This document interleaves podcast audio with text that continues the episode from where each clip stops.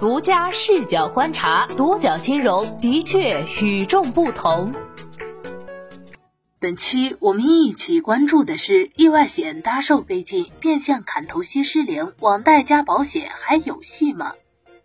近日，据《二十一世纪经济报道》，银保监会日前向财产保险公司下发关于开展现金贷等网贷平台意外伤害保险业务自查清理的通知。叫停保险公司通过现金贷等网贷平台销售意外伤害保险业务，并要求各财产保险公司立即组织排查，包括是否开展合作、合作平台名称数量、保费收入、保险金额、赔付情况、客户数量的情况。借款搭售保险已经成为被借款人吐槽过无数次的话题，并将其斥为变相砍头息。如今禁令之下，现金贷等网贷平台想要再以意外伤害保险的名目进行搭售，怕是不好使了。在新城优品平台贷款三千元申请提现时候，出来一条选项，说是提高借款风控等级要求购买人身意外险，上面没有金额等详细介绍。平时借款时出来的都是贷款提现时候的必填选项，就选了。下午到账后，银行卡自动就扣除了六百九十九元，说是保费。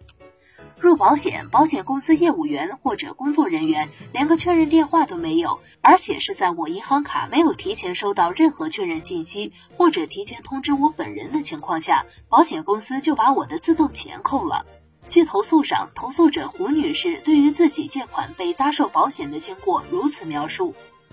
自己只有三千元借款，就要从卡里扣除六百九十九元的意外险费用。胡女士对此感到愤愤不平，说什么提高风控等级，这和我贷款有一毛钱关系吗？纯粹误导消费者，并且在胡女士看来，自己根本没有想要买保险的想法，好不容易贷了三千，还拿六百九十九去入什么人身意外险？我一个在家养胎的孕妇，门儿都不出，不知道哪里来的意外，等地震房子塌吗？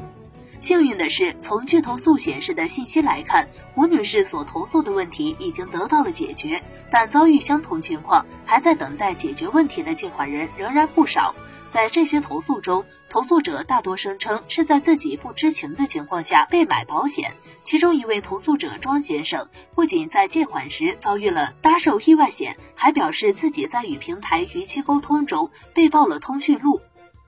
早在二零一七年十二月出台的关于规范整顿现金贷业务的通知已经规定，不得撮合或变相撮合不符合法律有关利率规定的借贷业务，禁止从借贷本金中先行扣除利息、手续费、管理费、保证金以及设定高额逾期利息、滞纳金、罚息等。表面上看，每一笔借款的利率规定都在百分之三十六年化利率的红线之内，但如果加上意外险的保费，可就不一定了。一观分析师张凯向独角金融表示，这种意外险合作方式的特殊之处在于，网贷平台往往会将此类保险产品和借款绑定销售，在向消费者收取比普通保险更高额的保费的同时，并没有提前告知消费者保费的存在，本质上是将搭售保险收取的费用当做变相收取砍头息的一种形式。保险与银行、证券、信托并称为金融业的四大支柱。近年来，随着互联网技术和金融科技的快速发展，不仅涌现出了泰康在线、安心保险、易安财险等持牌的互联网保险公司，另外一些传统的保险公司也逐渐开始把业务和产品从线下移到线上。新老保险公司对于线上流量的争夺就此展开。行业分析人士认为，除了渠道上的创新之外，互联网保险在产品和服务上的创新才应该是更大的优势。但现在来看，这样的优势并不太明显。就连持牌的互联网保险公司也深陷赔付支出高企的困境。四家持牌互联网保险公司，二零一八年前五大险种承保全部亏损。同时，从整个保险行业来看，近年来的保费收入虽然仍属于正增长，但同比增速已经放缓。另外，公开数据显示，到二零一八年，有超过六十五家保险公司的净利润为负，其中有四家保险公司的亏损金额超过十亿元。保险公司的日子不好过。从现金贷等网贷平台的角度来看，自二零一七年十二月的现金贷禁令之后，贷款年化利率、催收方式等诸多方面都受到限制，难以再采取以前高利率覆盖高风险的方式来进行扩张，处境也有点大不如从前。这时候，如何确保放出去的钱还能够安全的收回来，对于现金贷平台来说就尤为重要。于是，两方的结合就成了可能，借款搭售保险由此产生。其中，意外险这一险种因变相收取砍头息等问题而屡遭投诉，备受行业诟病。保险公司和现金贷等网贷平台却为何对其欲罢不能呢？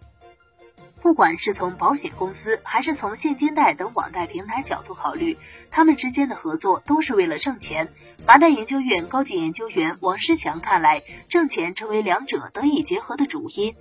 人身保险公司保险条款和保险费率管理办法第十二条规定，意外险是指已被保险人因意外事故而导致身故、残疾或者发生保险合同约定的其他事故未给付保险金条件的人身保险。也就是说，如果借款人买了该保险，即使出现身故、残疾等极端意外情况，保险公司也会赔付给借款人一笔保险金。既然借款人不会没钱，现金贷平台便可以理直气壮的催收，保障自己的利益。另外，据西南财经大学普惠金融与智能金融研究中心副主任陈文透露，现金贷平台搭售意外险返佣是非常高的。现金贷平台通过保险公司可以把返佣拿回来，对于保险公司来说的话，也等于是增加了保费收入。像现金贷类的贷款，现在很多期限都比较短，比如七天到二十一天左右。由于借款期限比较短，对于保险公司来说，发生赔付的风险的可能性也比较低。有一些网贷平台跟保险公司合作，可能是有一些真实的需求，这种类型的合作监管基本上来说还是会允许的。陈文提出，比如期限比较长的一些借款，以前能够看到履约保证保险，后来由于几家财产保险公司兑付出了问题以后，被监管有所收紧。但如果从业务角度来看的话，这种市场需求真实存在，不太可能一刀切。目前市场上，保险公司与贷款平台合作的保险项目并不止意外险一种，此外还有账户安全险、信用保证保险等。二零一八年九月发布的《中共中央、国务院关于完善促进消费体制机制，进一步激发居民消费潜力的若干意见》中，明确提出。鼓励保险公司在风险可控的前提下，为消费信贷提供融资增信支持。业内认为，对于能够在消费信贷领域起到增信的正面作用的保险产品，还是存在一定的发展空间。作为流量端，如果网贷平台拥有对应的保险代销资质，那么保险公司是可以就车险、寿险等符合网贷平台销售资质的产品和网贷平台合作的。张凯如此看待保险公司与网贷平台的合作，同时也告诫借款人在辨别产品类型的时候，一方面需要注意网贷平台是否拥有对应的保险代销资质以及具体的合同，另一方面也需要注意网贷平台是否存在捆绑销售保险等行为。